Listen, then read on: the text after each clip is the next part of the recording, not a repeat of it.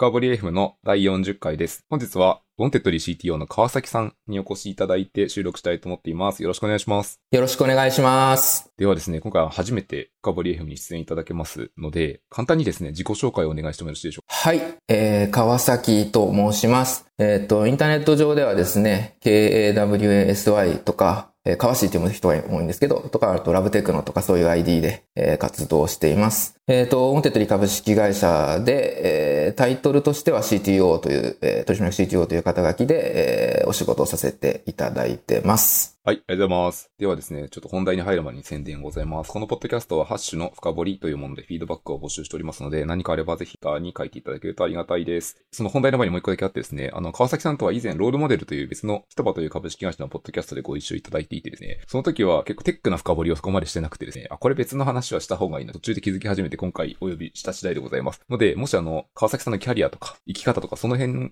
を聞きたいした場合は、聞きたい場合はですね、ロールモデルの方も聞いてあげてるありがたいです。本当に、えっ、と、続編みたいな感じですね、これは。そうですね。あの、特定の分野を深掘りまくるエピソードになると思います。では早速本題に行きたいと思います。で今日は前半はですね、あの、川崎さんが以前、ウォンテッドリーの前ですね、に働い、働いていた、あの、外資の証券会社の話をしたいと思っていて、ちょっとおさらいであの、ロールモデルをを聞いてないっていう方もいらっしゃると思いますので、前職でこう、どんなことを、どんな開発、なんかエンジニア人生を送ってたみたいな話をしても、聞いてもいいですか？はい。じゃあ、あまり被らないような感じで、もう一個の方も聞きたくなるような感じで話せるといいかもしれないですね。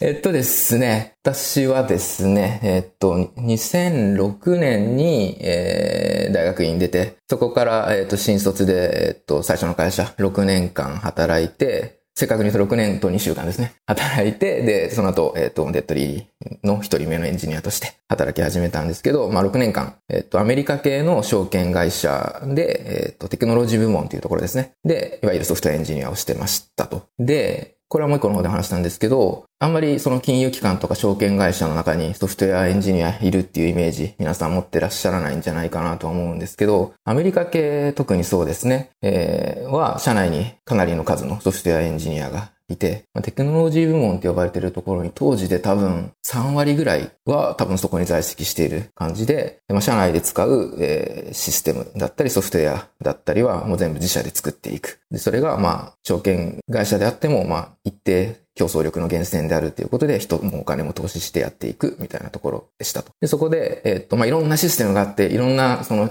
証券会社ってすごいいろんな組織がその中にあって、金融商品もいろんなものがあって、いろんなシステムがあるんですけど、まあ、その中の一部の金融商品のトレーダーさんとセールスが社内のユーザーが使うためのシステムみたいなのを作ってました。ありがとうございます。それあれですよね。もう2000年代とかかなり早い段階からもうエンジニアリングに投資しまくってたってことですかね。えーっと、そうですね。どこからあったのかはわからないんですけど、自分が触っていたシステムの、えーっと一番古いところは90、今日これからお話しする話でもあるんですけど、えーっと、93年とか92年とかに最初にこう開発が始まったみたいなものをずーっと継ぎ足し、まあある意味継ぎ足し継ぎ足しで開発が続いててっていうやつのシステムでしたね。92年。で Windows 95とかがこう世に出る前のものですね。3、Windows だから3.0じゃないかな。えー3.1のさらに前みたいな。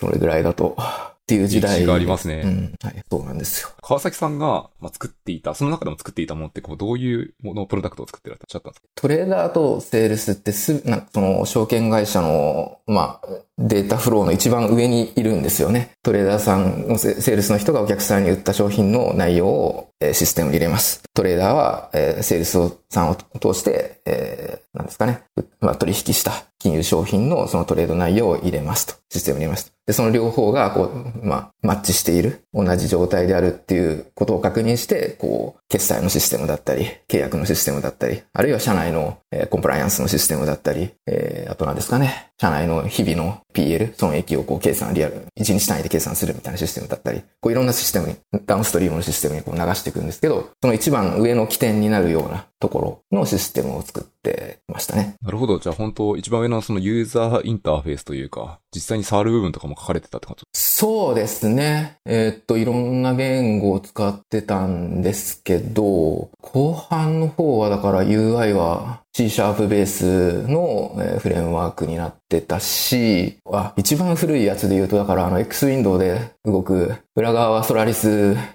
のソラリス、なるほど。えー、ソラリス8で動く、で、そこからその Windows 端末にフォワードして、こう、見るみたいなすごい、何年前からあるのかよくわからないシステムをちょっとこう変えたりするようなこともあったし、なんかまあ独自の GUI ツールキットみたいなのもあったりしたしですね。トレーダーとかセールスの方の端末は Windows なのでってことですよね。ですです。まあ、大昔はだからそれも多分90年代とかは違ったんでしょうけどね。あー、なるほど。で、当時に、私がいたのは2006年で、Windows XP だ、いや違うか、そんなことないか。2000ベースの Windows 2000系列がすごい安定してるので、なんかそっち系列だった記憶がありますかね。すごいですね、そう聞くと。基本はその Windows を端末で使われていてってことですよね。そのソラリスの端末に、とかデフォでログインするっていうのはあんまり考えづらいと思うので。そうですね。と、その時点ではもう、ローカルのその机の下に置いてあるマシンは Windows で。で、えー、っと、あ、場合によってはでも、リモートのマシンに、Windows、手元は Windows なんだけど、そこからリモートデスクトップで入ってで使うみたいな使い方もしてたかな。えー、っと、トレダーさんのマシンってメモリがめっちゃいるんですよね。えー、っと、多分、なんとなく皆さんもイメージ湧くんじゃないのかなって思うんですけど、こう、デスクの上に、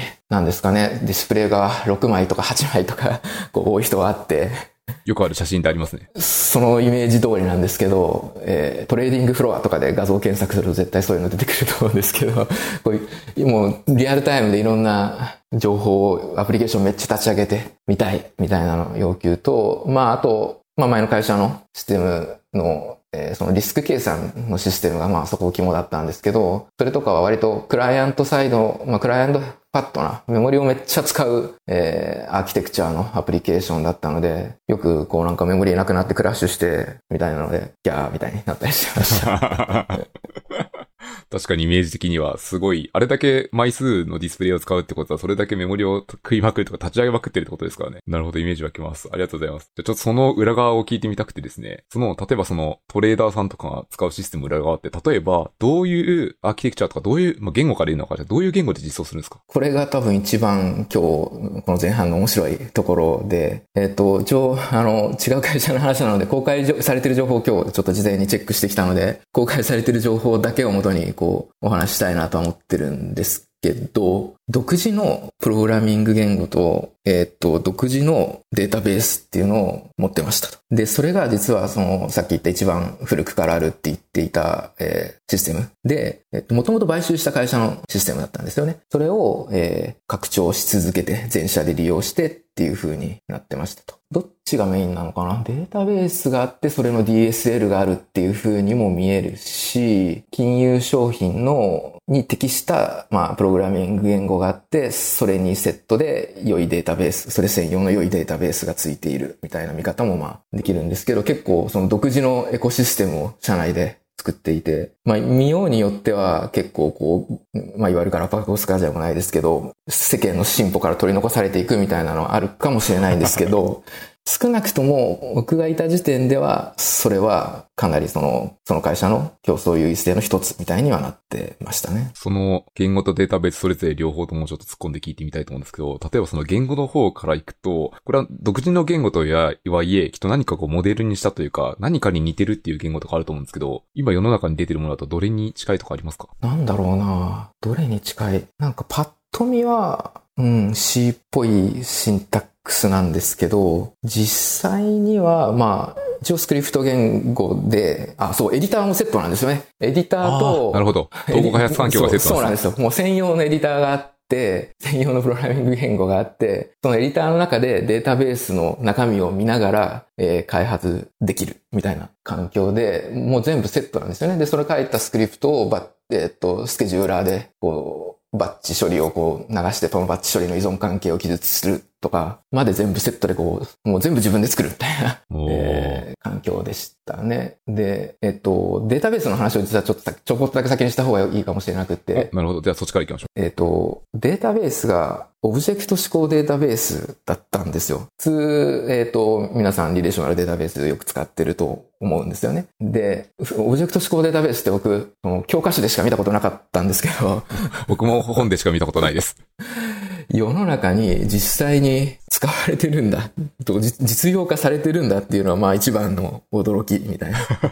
ちょっとあの、ここで改めてもう一回聞いておきたいんですけど、オブジェクト思考データベースとはって先に聞いてもいいですか？パッと定義が出てこないんですけど、まあ、すごく単純に言うと、でも、えっ、と、オブジェクト指向言語で言ったらクラスがあって、その、えっ、と、その DB のクラスって呼ばれてましたけど、そのクラスのインスタンスがデータベースの1保存単位ですと。で、そのインスタンスごとにその自由にフィールドが、まあ、追加できて、それが何らかの形でシリアライズされて、えー、保存されてますと。で、それは、えっと、全オブジェクトが、えー、一意な名前がついていて、 human readable な一意な名前がついていて、それによってそのデータを持ってくることができますっていう。ちょっとまあ、今実際の、実際に使ってたやつよりの説明をしましたけど、今、普通だ、だからあれですよね。アクティブレコードパターンとか、まあ、アクティブレコードっていうそのまんまのあれがありますけど、OR、何らかの OR マッパー、を介して、こう、リレーショナルデータベースと、オブジェクト指向のプログラミング言語の1インスタンス、1変数に割り当てると思うんですけど、まあ、それをいちいちしないって、もう初めからその状態を前提としてデータが保存されてます。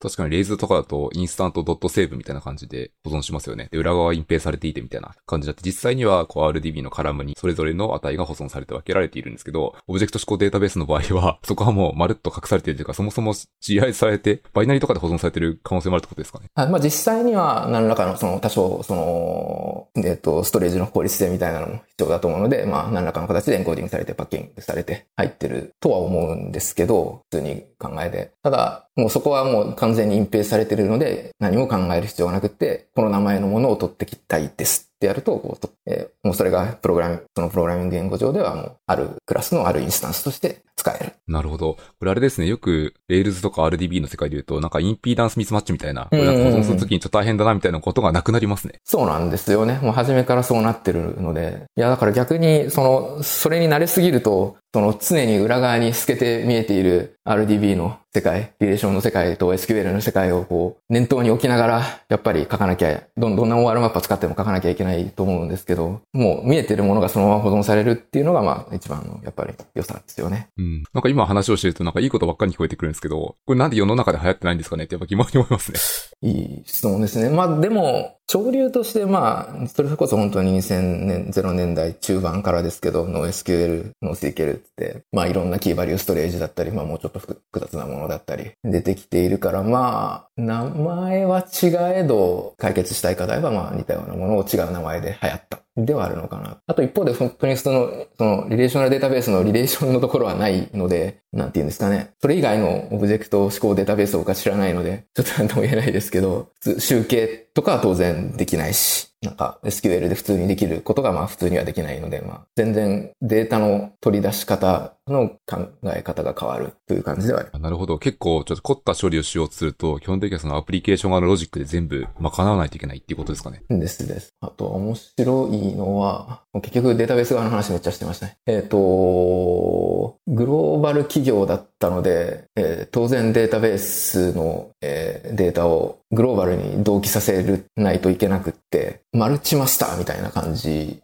で、えー、東京で書き込んだデータは、こう、一定のラグのもとに、えー、他のリージョンでもアクセスできるようになるみたいな仕組みとかはありましたね。確かにその全世界とかだと、いや、冗長性とか、その可用性とかを担保するの非常に大変そうだなと思って、裏側をやってる人は凄腕なんじゃないかなっていうのがなんか透けて見える気がします、うん、そうですね。そこだけをやってる人たちがいたし、えー、っと、そのシステムがすごい良かったので、同じようなものが欲しいと思って、その競合の競合他社ですよね。証券会社は同じようなシステムを作るし、なんならその引き抜いて作るみたいな ことも行われてましたね。僕が直接見聞きしたわけじゃないですけど、それはもう調べればわかるんですけど。で、さらにそれを作った人、えっと、僕のいた会社のやつが多分バージョン1で、だからバージョン2はこの会社にあって、バージョン3はこの会社にあるらしいみたいな 話とかは聞いたことがあるし、え独立した会社に今多分なってて、えー、それにもさらに似たようなものを提供しているっていうのを聞いたことがあります。めっちゃブランチ生えてますね。フォークがもう増えまくってるみたいな感じかもしれないですね。それ、あの、興味本位なんですけど、世の中に何かこう OSS としてこう染み出てるものは何かあったりするんですか？あ、どうなんでしょう。オープンソースにするみたいな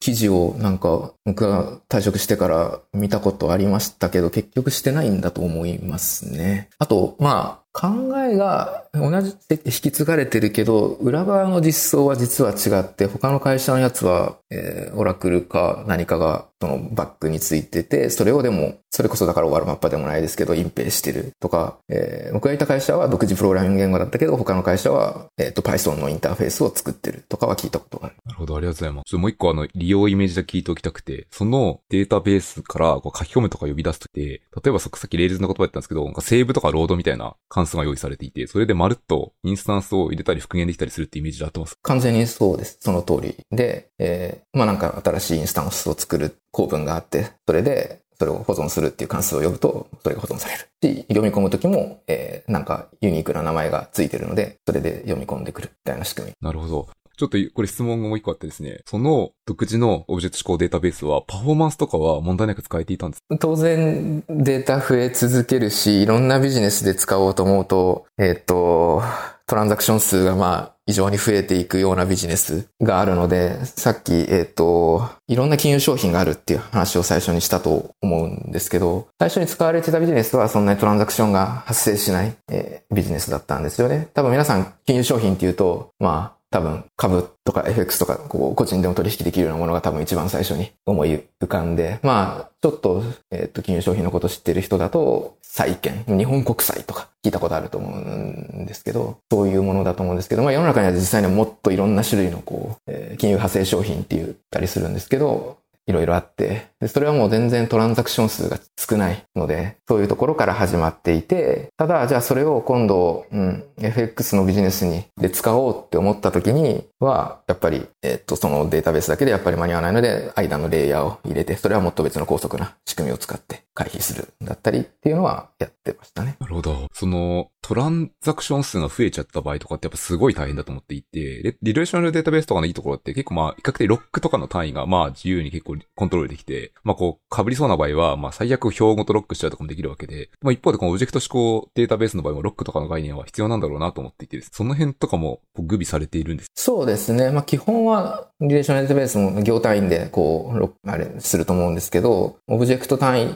でオブジェクト単位、ロックまず、えっと、これ多分一般的にデータベースいろんな、その、リレーショナルデータベースだと多分やらないんですけど、 optimistic locking みたいな感じで、ロック取らないで書き込んで、えー、同時に書き込んだら、えっと、エラーにならないくて、なんか、違う場所で同時に書き込むと、その違うものがありますっていうエラー、エラーがちょっと違うレイヤーで起きるみたいな。ええー、なるほど。二つの、二つのステートが存在するんですか？そうですね。で、まあ、なので、そのコンフリクトしないように名前、そのオブジェクトの名前を、その、まあ、コンベンションでうまく分けるみたいなのを工夫してやってます。ああ、なるほど。じゃあ開発とその、名前の運用のところで結構カバーされてたところあったんで。まあ、ある意味運用でカバーですよね、本当に。そうですよね。まあ、もうちょっと言うと、ユニーク ID を発行するところが、えっと、その各インスタンス、えっと、データベースのインスタンスに、が発行できるユニーク ID のレンジが割り当てられてて、そこからこう発行していくので、基本的にはそれを使ったら、 create の時はコンフリクトしないですよね。で、そのユニーク ID が枯渇したら、多分どっかの大元のところに行って新しいレンジをもらってくるみたいな感じだったんだと。ああ、なるほど。例えばその、一例ですけど、こうリージョンごとにある程度のこう使っていい ID の範囲とかがあって、そうすると比較的レイテンシーが近い状態で ID の裁判とかもできますし、そうです専用のアプリケーションとかがあれば、そこでまあ1位にアトミックなものを保証するみたいなことができますね、確かに。ですですです。そうです。1万台は日本、2万台はロンドン、3万台はアメリカとかやっておくと、まあ、で、なくなったら次のレンジをもらえば。なるほど。いや、完全理解というか、そのイメージは伝わりました。で、更新が厄介なんですよね。更新は、何か起きたら事故ってしまう。いや、すごい、すごいですね。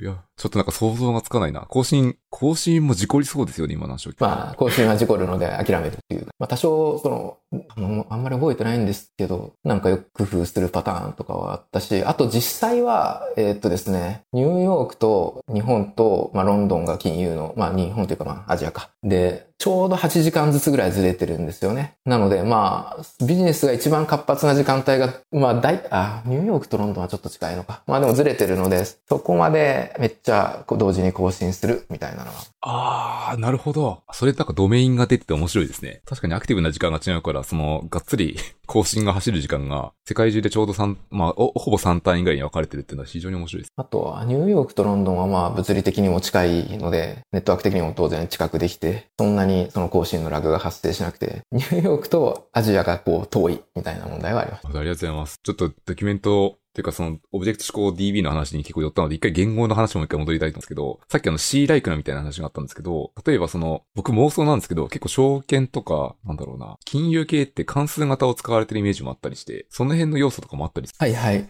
まさにそこが一番のポイントで、本当にパッと見の見た目のシンタックスが C っぽいっていうだけで、かつまあ、えっと、スクリプト言語だっていうだけで、一番の肝は、えっと、ディペンデンシーグラフがあって、それこそ、まあ、一部の関数型言語で実装されているような、えー遅延評価、まあ、メモ化って言ったりもするかもしれないですけど、が、言語レベルで、実装されているっていうのが一番のポイントです。イメージ、ディペンデンシーグラフって言った時に、だから、ある値、ある金融商品の理論価格をモデルに基づいて計算しますって言った時に、それには金融商品契約のすごいいろんなパラメータが20個とか30個とかあって、かつそれとはまた別に、じゃあ、マーケットデータのパラメータがあって、金利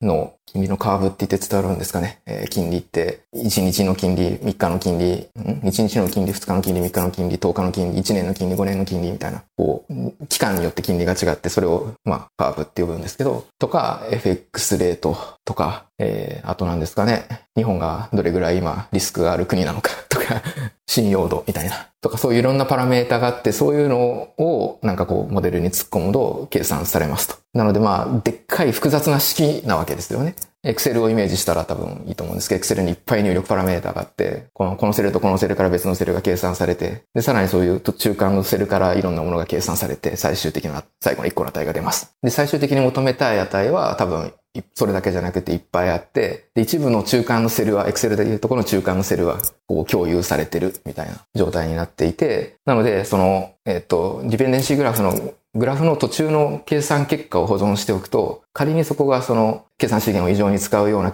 えっ、と、ノードだったと、式だったとしても、えーそこは計算結果を保存しているので、メモリ上に保存しているので再利用されるから、えー全体的に、まあ、リスクだったり、価値の計算が早いですと。で、えっ、と、もう一個ポイントが、リスク分析って、あるパラメーターが変わった時に、結局じゃあ今どれぐらい損する可能性があるんですか？得する可能性があるんですかっていうのをすごい知りたいんですよね。1年後の、1年間今からお金を借りる金利が1%変わったら、えっと、僕は得するんですか？損するんですか？どっちにも動かないのが一番いいわけですよね。リスクカンコントロールっていう意味だと。が、まあ、分かっているか分かっていないかって、多分そのトレーダーとしてはすごく重要な情報のはずで、それはリアルタイムに計算できる、できる限り早く計算できる必要がありますと。で、それを実現するために、その複雑なディペンデンシーグラフの一部だけパラメータを変えた結果を必要なところだけ再計算して差分を計算できるようになるんですよね。その途中のグラフのノードの値を覚えておくことによって。かつ、一部の値を変更したっていう時に、そのディペンデンシーグラフの途中の値のこうサブコピーみたいなの、コピーオンライトみたいな感じでこう取っとくと、えー一部一時的に変えたっていうのを取り除くとまた元に戻れる。元の一番デフォルトのえー値で計算した状態に戻るので、まあ、いろんなそのシナリオ分析みたいなのがまあ簡単に、簡単にというのは、えっ、と、計算資源えーをそんなに使わずにできますと。でもその代わりメモリはめっちゃ使いますっていう。う んなるほど。そういう、まあ、アーキテクチャというか、えー設計思想のプログラミング言語でしたね。あーめちゃめちゃ面白いですね。その、例えばそのディペンデンシーグラフの途中の結果とかを溜め込んでいくことまあ、いわゆるメモ化みたいな処理ってことです。そうですね。で、そのメモ化が、えっと、自分でここを覚えますって書かなくていいんですよね。そこが自動でなされるっていうのがその言語のすごいところで、あるクラスの、あるインスタンスの、ある、まあなんかフィールドというかまあ関数みたいなのを書きますと。で、そこは式になって、その式を、えっと、だから解析してくれて、このノードは、まあ今ちょっとノードっていう用語にしましたけど、そのノードは、えー他のどのノードに、同じインスタンスの他のノードなのか、全然別の、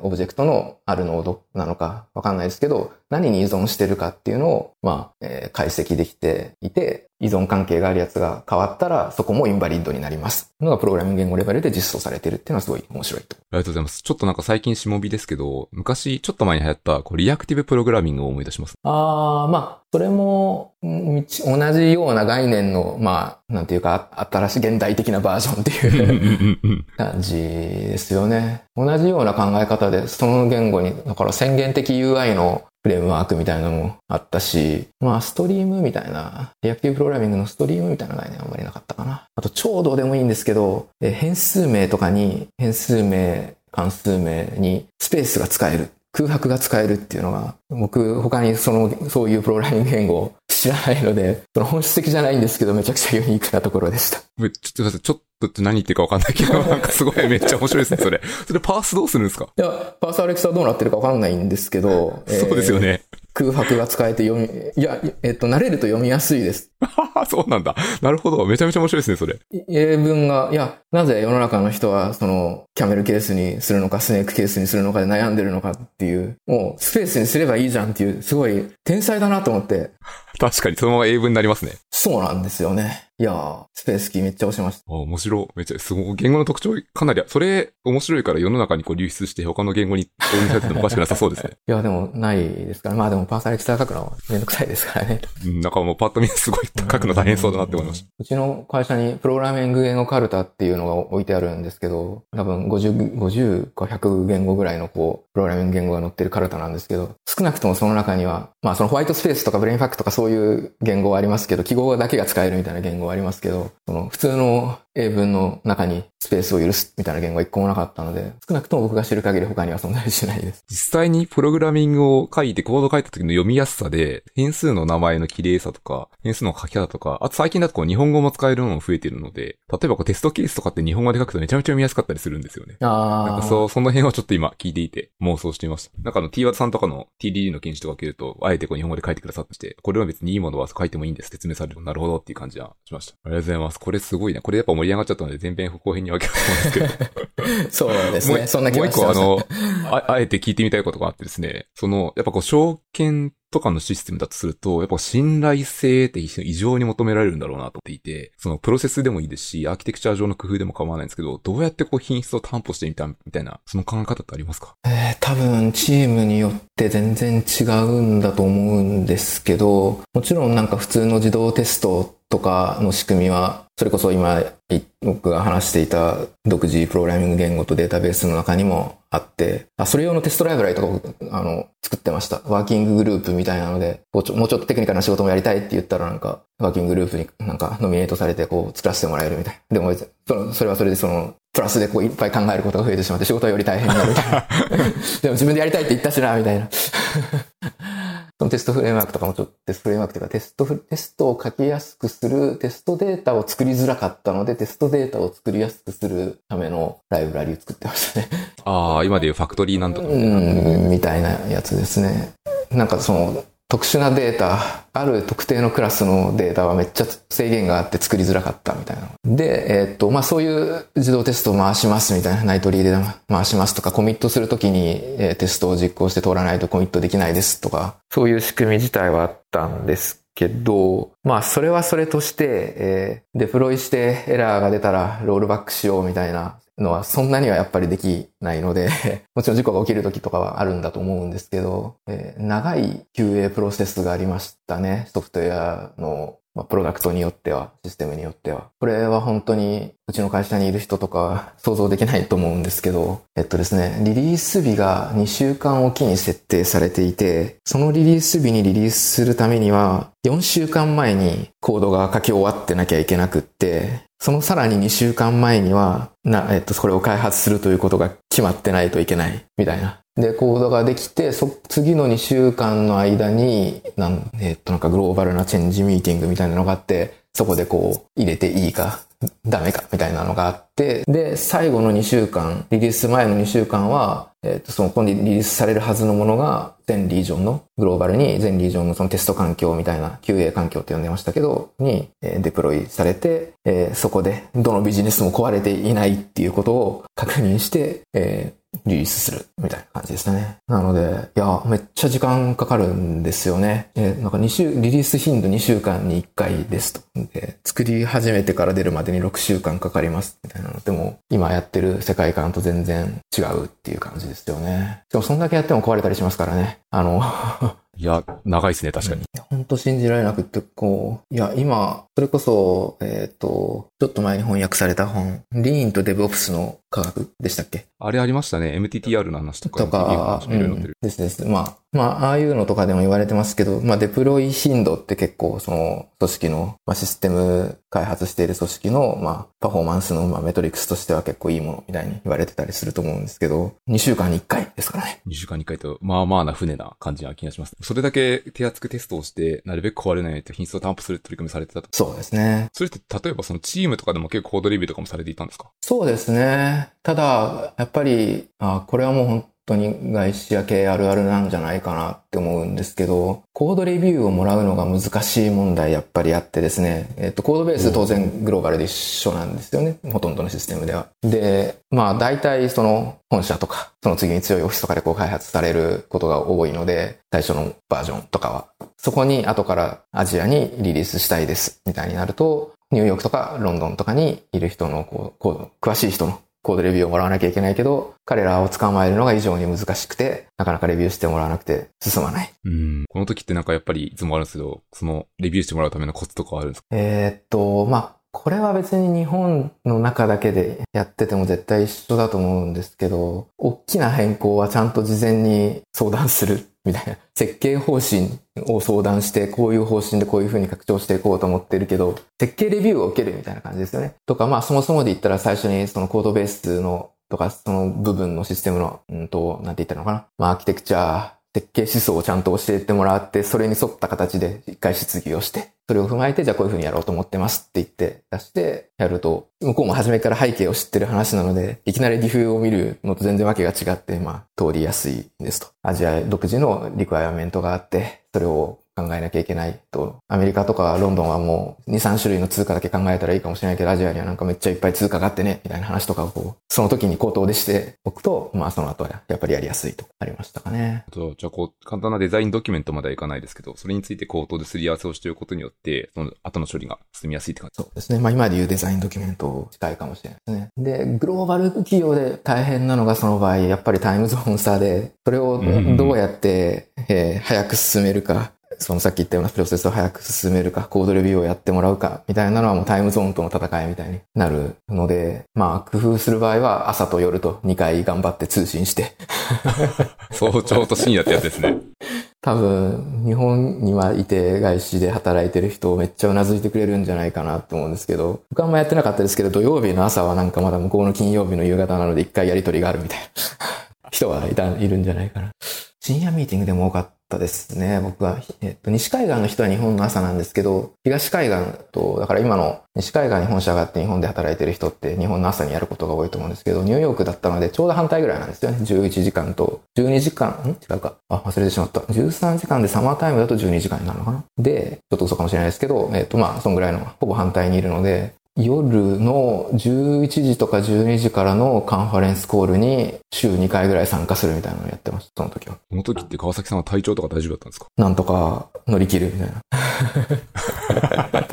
気合い気合いでカバー感があります。では、ここまでで40分程度話してることもあるので、前半はこれで終わりにしたいと思います。本エピソードに関するフィードバックは、ぜひ、ハッシュ深掘りまでお願いします。川崎さんありがとうございました。ありがとうございました。